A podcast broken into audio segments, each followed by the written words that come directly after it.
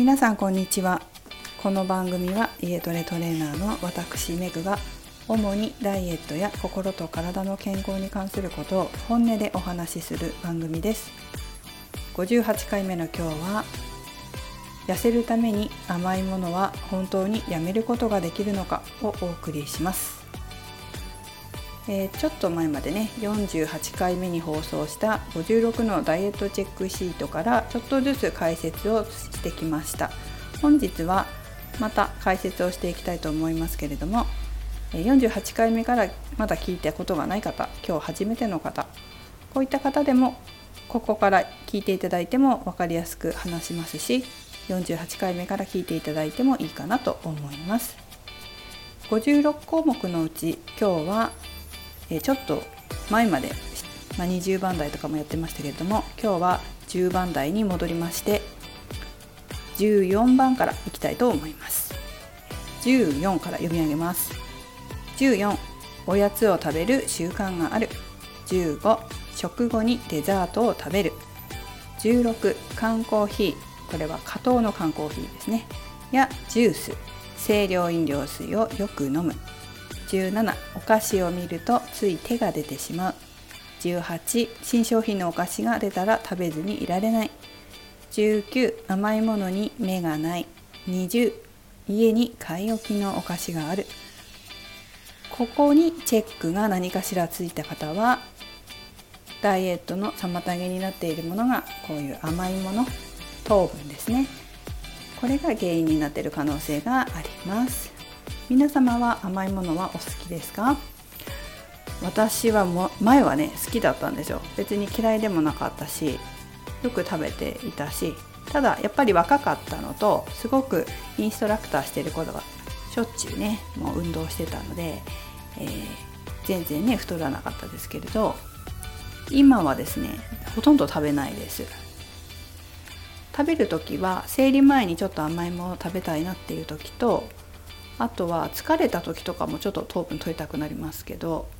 あとそうだな。お腹空いた時小腹が空いた時に通常はこうご飯とか、まあ、プロテインとか何かタンパク質系のものを食べたりするんですけど、まあ、そういったものが食べられない場合そういう時に手軽に糖質補給ができるお菓子とかを食べることもあります。さあ私はこんな感じですけれども昔はもう本当に普通にケーキとか食べてましたし食べたかったですよね。でも今ななんでなくなかなくなったかっていうとやっぱりメンタルを変えてしまったからっていうのもあるかなと思います。ダイエットってやっぱり女の人の場合この甘いものを食べたいっていう方がすごく多くてやめられないっていう方もいて悩んでいらっしゃる方もいるんですけど中には悩んでない方もいるんですね。痩せたいけど甘いものも食べたいみたいな方がいらっしゃって、まあ、甘いものを食べながら痩せたいって人がすごく多いですね。でそういう方の場合はご飯を減らして甘いものを食べるということにやりがちです。20代とか若い頃はそれでもまだね体をキープできるのかもしれないけれどやはり30を超えてくるとそういった食事の仕方だとなかなか痩せにくくなってきます。やはり体を作る今まではね、えー、代謝っていうのはもう自然にあの何ですか筋肉がついたりっていう20代20歳ぐらいかな頃までは、まあ、筋肉っていうのは勝手にこうねついていったかもしれないけれどどんどんどんどんそういった体の代謝っていうのは変わってきて今度は筋肉が衰えていくそういう状況になってきますね。そういうふうに筋肉がやっぱり減って代謝が下がってくると20代と同じような生活をしていることはなかなかできません。で20代の頃はまあいいやって言ってそういう生活しててもいいんですけどやっぱり30代とか40代になった時にその習慣を変えられるかどうかっていうのがすごく重要だなと思います変えられる方もいらっしゃれば変えられなくなる方もいらっしゃいますもう本当に甘いものを食べれないんだったら別に太ったままでいいとかって言い出す方もいらっしゃいますからね。まあ、そうなりたいかなりたくないかっていうだけでなりたくない場合は若い頃から食生活とか、まあ、メンタルとかもそうですけど変えていかれることをおすすめします。私は以前も話しましたけれど心理学の方も教えていますカウンセリングもしますし、えー、講座もしますその中の一つにダイエット心理学という講座があります。これはフラクタル心理学という心理学が元になって、えー、作られたダイエットの人のための講座になるんですけれども、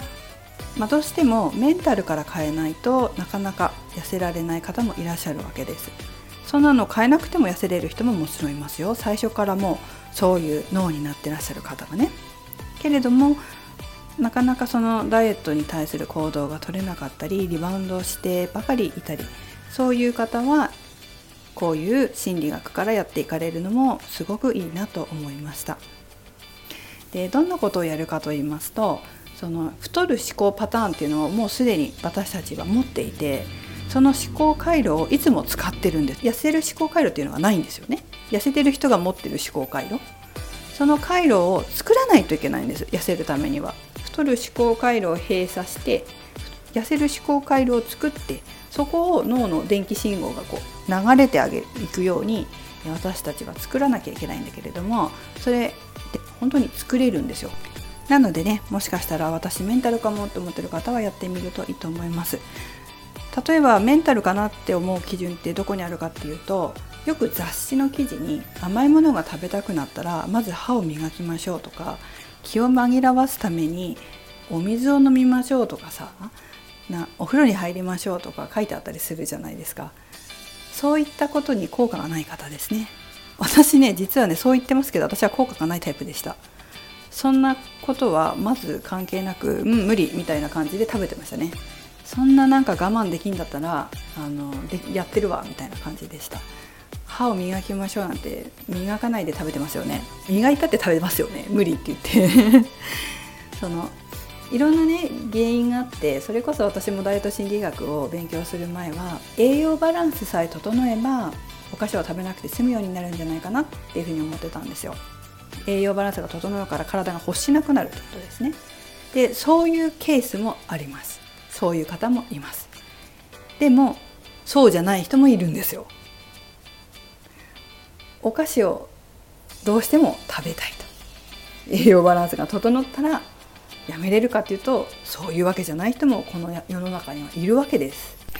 もしそういったことに思い当たる方がいたらもうそれはメンタル変えた方が早く痩せれるかなと思います。メンタルといってもまあ浅いところを直せばいい方と深いところまで掘り下げていかなきゃいけない方もいるので、まあ、それもケースバイケースその方によって違いますがダイエット心理学だけでもヒュッと痩せていかれる方もいますしダイエット心理学だけじゃなくてもカウンセリングを受けたりしっかりとメンタルを見つめていくっていう動作をもうちょっと深くやっていかなきゃいけない人もいます。本当にねこれは個人個人で違いますよ。でどういうところを直していくかっていうと、まあ、私たち、まあ、ちょっと前にねインナーチャイルドなんて話をしたんですけどそのインナーチャイルドがま思考、まあ、要するに深層心理のことなんですね。でその深層心理の思考パターンえー、っとダイエット心理学では8つの思考パターンを修正していきます。直していきます。自分にもし当てはまるところがあったら是非、えー、受けてほしいなと思います。では例文を言ってきますね。1つ目太っている方が可愛いって言われたんだもの。という思考パターン。2つ目。だって美味しいものをたくさん食べたいんだもの。という思考パターン。3つ目。何か口に入れないと入れていないと不安なんだもの。4つ目。どうせ痩せたって同じよ。私はもともと綺麗じゃないもの。5つ目。食べていないと寂しいんだもの。6つ目。食べている間は勉強しなさいとか言われないんだもの。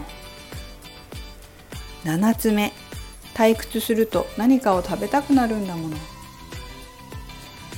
8つ目。だって綺麗になると男性にモテるから困るんだもの。これがね、えー、思考パターンになります。なんかね当てはまる方がいらっしゃるかもしれませんね。あそういえば甘いものを食べる時に無意識にこういう言い訳をしてるなと思い当たるところがあるかなと思います。私これ全部ね修正しましたすごいねやっぱ自分がダイエットをしてるんでそういう思考パターン持ってたらねあのなかなかこう教えられないからとりあえず全部修正して修正すると私みたいに甘いものとかいらなくなるみたいな感じかもしれませんよ。他にもいろいろと思考は思考回路っていうのがあるので、まあ、気になる方はカウンセリングとかにもいらしていただければと思います。はい、では今日はここまでにします。甘いものはやめれる方もいるけどやめれない方はメンタルの修正が必要です。はい、それではここまでです。最後までお聴きいただきありがとうございました。めぐでした。